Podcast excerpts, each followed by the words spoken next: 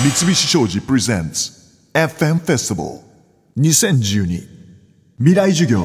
明日の日本人たち。へ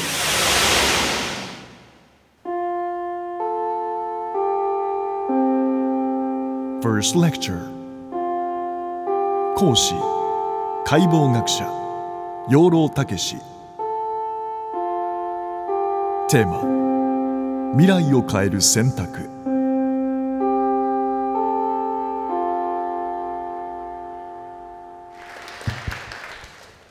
どうもこんにちは。無駄に手を叩かしちゃったみたいで。今日は 「未来を変える選択」という題でなんですけどもこれちょっと裏がありまして当たり前なんですけどあの皆さんどう思ってるか知らないんですけどあのいろんな考え方あって自分が何かをしても世界変わるとは限らないっていうのからひょっとすると本当に小さいことで世界が変わるかもしれないこれ実際にはカオスっていうのがあって、まあ、ご存知の方はあると思いますけどまあ例えば最初に言われたのはバタフライ効果。あのリオデジャネイロで蝶々が羽ばたくとロンドンの天気が変わるっていう、まあ、そういう状況に皆さん置かれた時に何か選んだ時にひょっとすると全世界自分変えてんだけど全然気が付かない。ということもあり得るわけでしょう。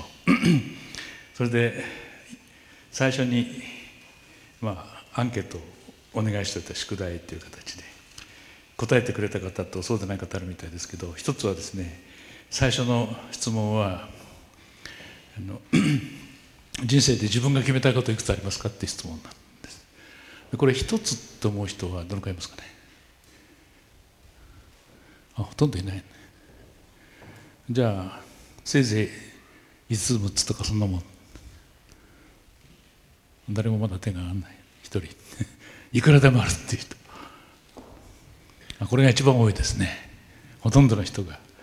だから そのいくらでもあるっていう答えた方は、まあ、おそらく朝起きてから夜寝るまで一つ一つ全部自分が決めてるってこういうふうに考えてるのかもしれないですね。それで 実は事前のあれだとそんなに多くなかったんですよ。たくさんっていう人は。ところがあのさっき裏があるって言いましたけどこれはあのハーバードビジネススクールの教授の女性なんですけども人が日本人とあの日本人の大学生とアメリカの大学生とに同じ質問をしたんですね。人生で自分で決めたいことを書きなさいという単純な質問。まあ、質問の仕方がちょっと違ったのかもしれないけどもアメリカの大学生は非常にたくさん書いた。紙いっぱい書いて裏表書いて足りないって言った人がいる。日本の学生は大体23行だったっていう記事があってですね。で今聞いてみたらかなりの人が考え直したのかあの それを知ってるのかいくらでもあるというふうに答えてますね。でそれだと次の質問が非常にしにくいんですけどあのなんか自分で決めたことって例えば、うん、ま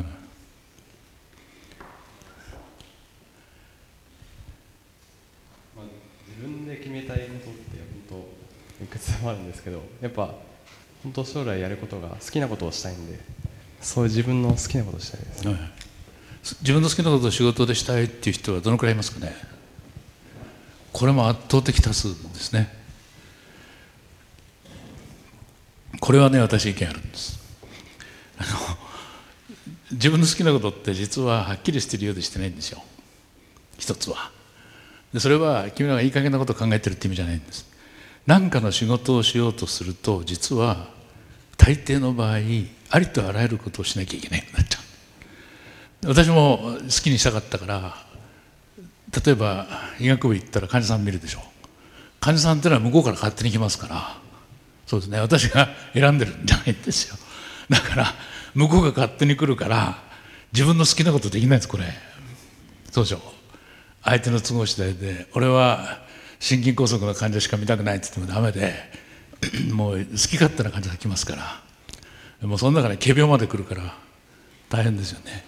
そうすると好きなことをするするにはやっぱり臨床の医者になったらできないなと思ってで基礎の医学な基礎医学ならば自分のやりたいことやるだろう。でまあやりたいことやるったって決まってますから科目がね何でもありって基礎医学ってないからしょうがないから解剖やったわけですけど。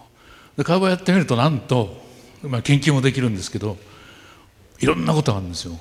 まず第一に解剖学が成り立つためには死んだ人が必要でしょ 死んだ人が必要っておかしいんだけどそうするとそれを探しておかなきゃいけないんです自分で作るわけにいかないんですよ死んだ人っていうのは。あのネズミならともかく。それでまずそれに関する仕事を結局はやんなきゃいけないんですよ。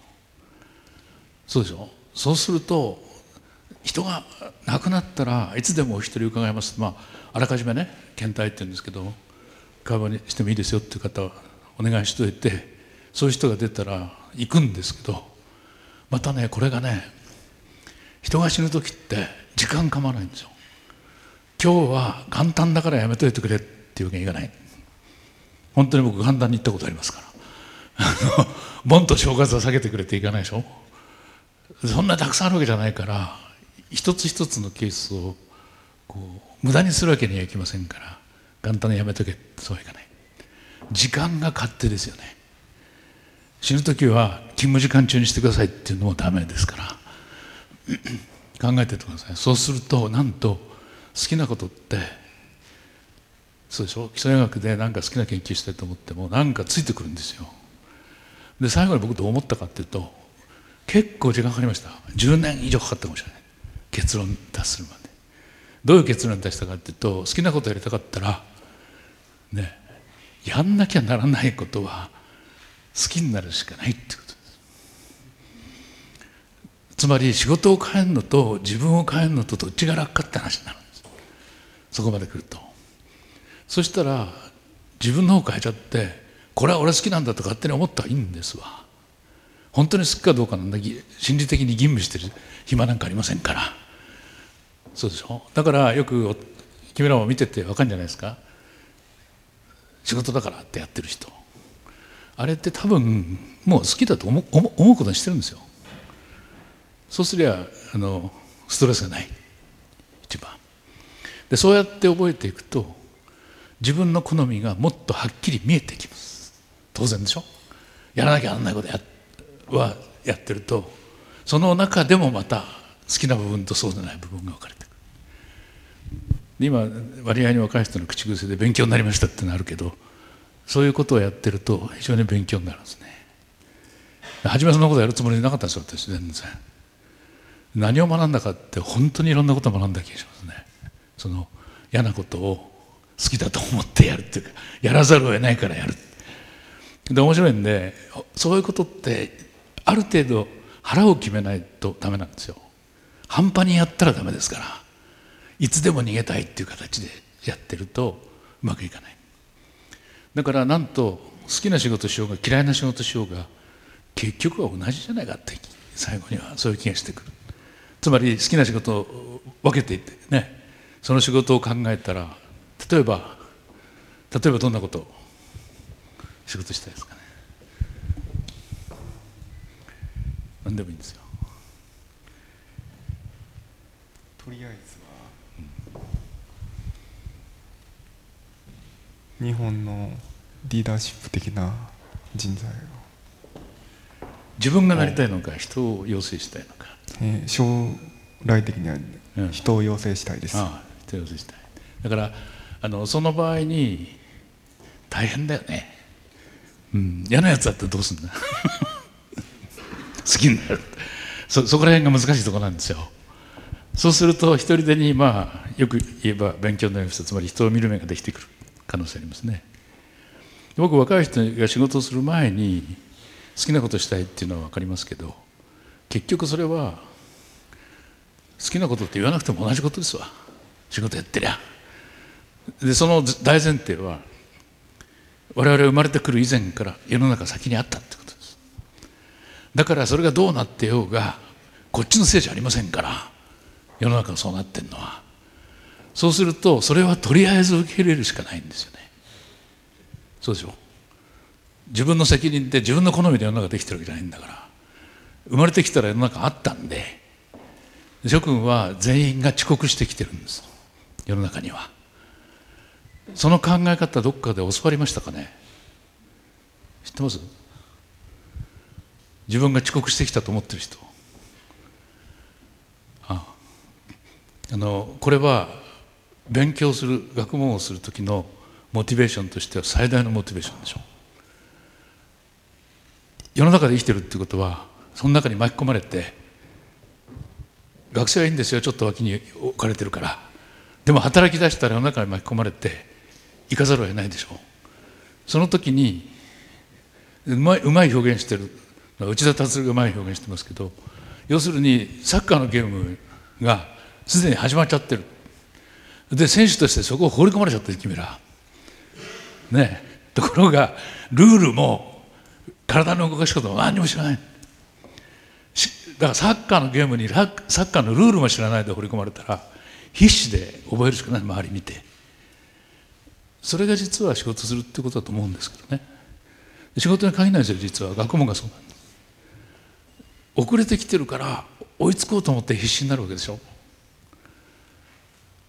昔先生が偉かったっていうのはそのことなんですよ。先生が今先生偉いって言うとあの先生は人格者だとかいろんなこと知ってるとか中身が偉いって思い込んでる人がいるんだけどこれが常識ですよ親御さん見るとね。つまり子供さん持って学校やってる親御さんは先生がちゃんとしなきゃいけないと思い込んでますけどこれってどっかに誤解があるんですよ。などこに誤解があるかって先生が偉かろうが偉か偉かろうが先生っていうの考えてください。先に生まれてるんでしょ？先に生まれてどうして偉いんですか？考えたことあります？はいこちらちょっと聞いて。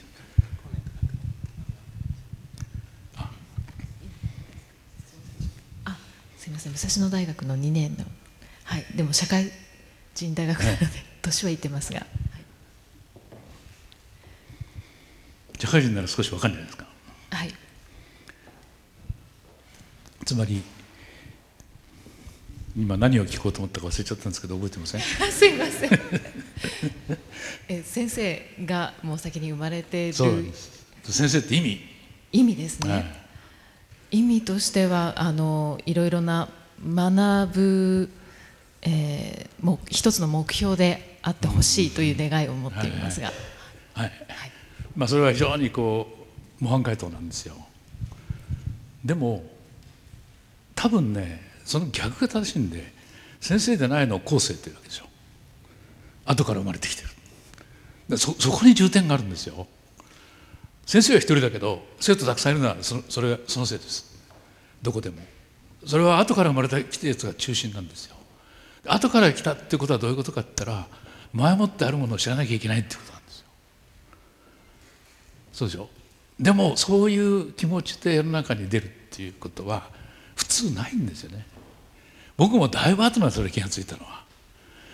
ただ多少分かっていたのはあのなんかね自分が足りないってことは分かってました。で今考えてみたら足りないのは当たり前ですわ。そんなことは。でそれを意識したらもう次に当たり前のことが出てくるんで。だから亡くなった人を一人に歩いて何が起こったかったら非常に普通だったら学べないことを学んだっていう気持ちがあります。私死んだことないけど死ぬことについて話するのもいろんな死んだ人を見てるからです。でそういうとこって仕事としては人気ないんですよ。だって会話学者ばっかり世の中増えても困るでしょ。まあ東大の医学部でも年に一人いても多すぎるっていうぐらいのもんで。でもそういう仕事ってやっぱり必要なんですよね。でやってるうちにだから好きな仕事っていうよりも結局やらなきゃならないことをやると。それやらなきゃならないかどうかが多分若い人は判断がつかないとそうですよね。そんなことやって何の役に立つか。いまだに僕そんなことやって何の役に立つかって仕事してますけどそれが虫取りです。これでもいろんなことを学ぶんです。それで後で忘れなきゃ言います。それと皆さんにしたアンケートと非常に深い関係があるということが分かってきた。ような気がする。それで まあ具体的に今決めたいことっていうのを伺ったんですがあのまだありますかね？もう少し聞いてみた方がいいかな。どうですか？具体的に自分で決めたいことって学校名と名前だけ。明治大学、はい。えー2年谷口優太と申します、ありがとう。自分で決めたいこと。あ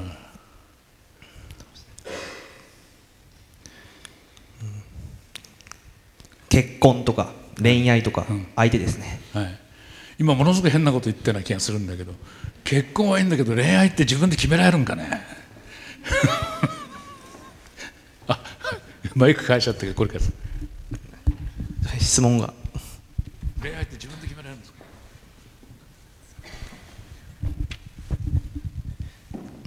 僕はよく相手に振られるんですけど、はい。そういう意味で自分の思う通りにいったらいいなってああそういう意味ね。行きませんよねそれははい。ということです、まあ、結婚自分で決めたいってこれも非常に多い。実はその選択の科学っていうさっきちらっと紹介したアンケートを取った先生はインド系でアメリカ人なんですけどシークなんシーク教徒なんです。ターバン巻いてるインド人知ってでしょ？シーク教徒っていうのはあの全く結婚の自由がないんですね。結婚相手は全部親が決めるんです。100年以上前の日本と同じっていう感じです。だから彼女はおそらく選択の科学選択に興味を持ったんだと思うんですね。だからあの自分が何かを選ぶっていうのも考えたら当たり前ですけど状況によるでしょ？状況に依存して自分の選択は当然決まってくるので状況を重んじるかその時自分を重んじるかという次の問題が起こるんですね。それであのなんていうことないバカみたいな質問なんだけど突然変わるようですけど誰でもいいんだけど後ろでもいいんだ前でも後ろでもいいんだけどちょっとその辺の方来てくれません、こちらまで。あ国学院大学2年生小松明乃です。はい、今どっちの足出しました？今右足ですかね。右足出すつもりで出した？いや無意識です。無意識何でもいいからあのちょっとねはい。ちょっと時間を置いて席戻ってもらえます？時間を置いてですか？いや時間を置いてそんなにどれだけでもいいから。僕のタイミングで。自分のタイミングでね。じゃあ戻る。左足だった。そう。それでさ今自分のタイミングで戻ったでしょ？はい。その時に機械がないんですけど彼の頭に機械つけといて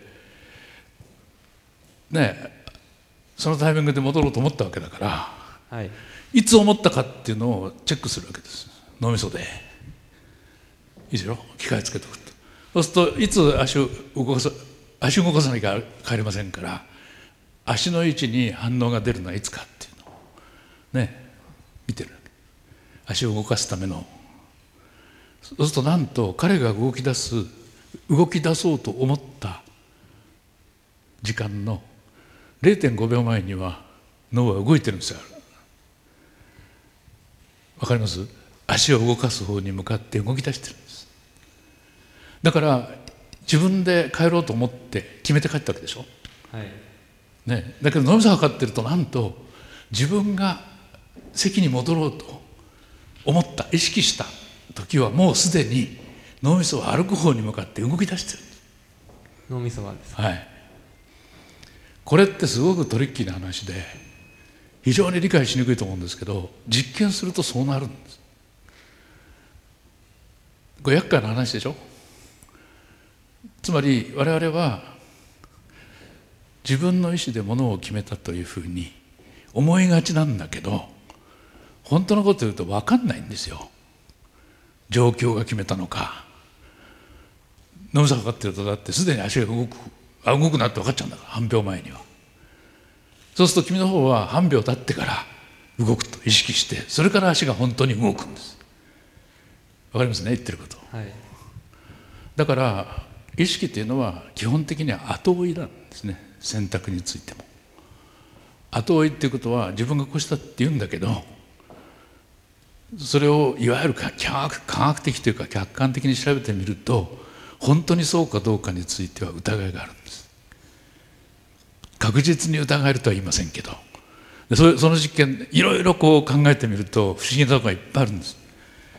でもう少し分かりやすく言うとだから例えば私がこうやって今歩く時に自分じゃ足出そうと思ってる瞬間があるわけですけどその前にもうすでに脳が動いてるから足を出そうと思ったっていう意識が発生したってことになる。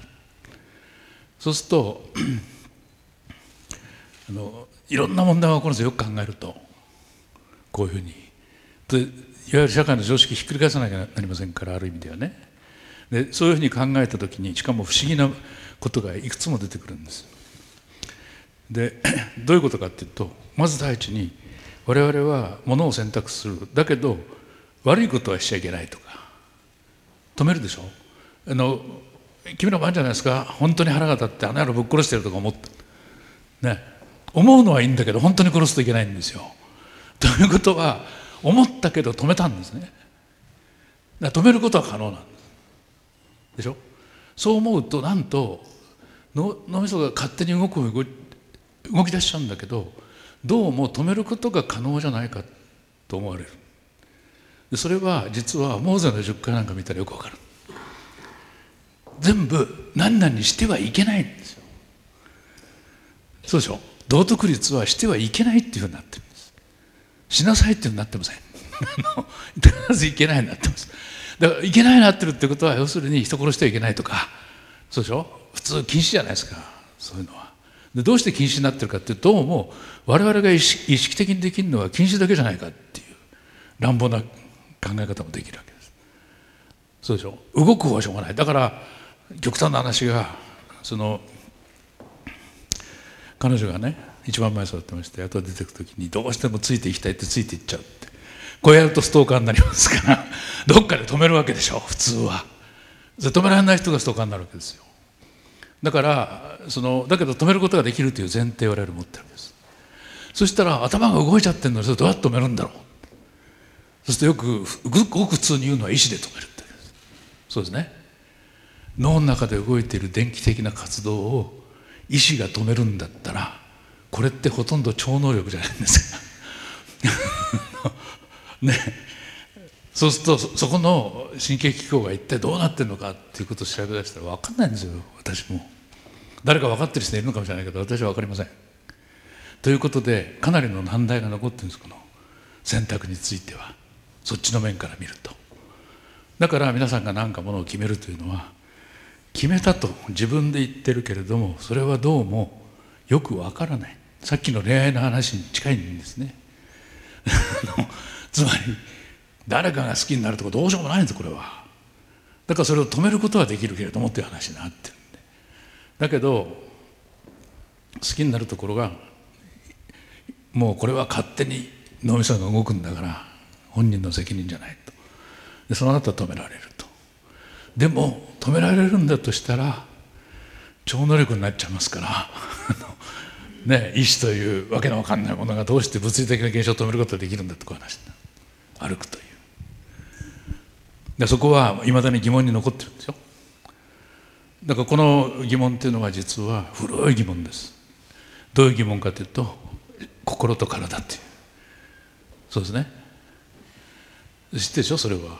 その2つをきっかり分けてしまっていわば関係ないとしたのがデカルトですね。極端な話。心身二元論って。で今は哲学者に聞いたら心身二元論でもう時代遅れ。ね あんなものを真面目に考えるバカいるかみたいに言われちゃいますけどなんと丁寧に考えていくと相変わらずその2つは折り合いがついてないんです。物質的に見た身体とね活動している我々の意識。私はそのデカルト式の心身理論と普通に簡単に言われることがいまだに根本的には解けてないという意見です。でそれ当たり前ですよね。どうして脳みそから意識が発生するのか分かんないんだから。酒飲んだら変わりますよ。で酒飲んだらどうして変わるんですか意識が。なんと誰も答えられないんですよこれ。なぜかっていうと意識が神経細胞がどう働いて発生するのか分かってないから。それどころか意識っていうものを科学的に定義できないからどうしようもないんです。だからしょうがないから分解していってこういう働きああいう働きっていう小さい働きに分けるとそれぞれは分かるような気がするんですけどそれでも結局残る分かんないところが今言ったみたいに誰が止めてんだよって足が動き出すの。をそれで一つ忘れちゃったんだけどさ。あとは年齢の問題があるんですよね。あのまあ子供を育てるのはまだ将来の話だからあのあれですけどいくつぐらいからものを自分で決めたいと思うかあるいは思いましたかというどっちでもいいんですけどどうですか？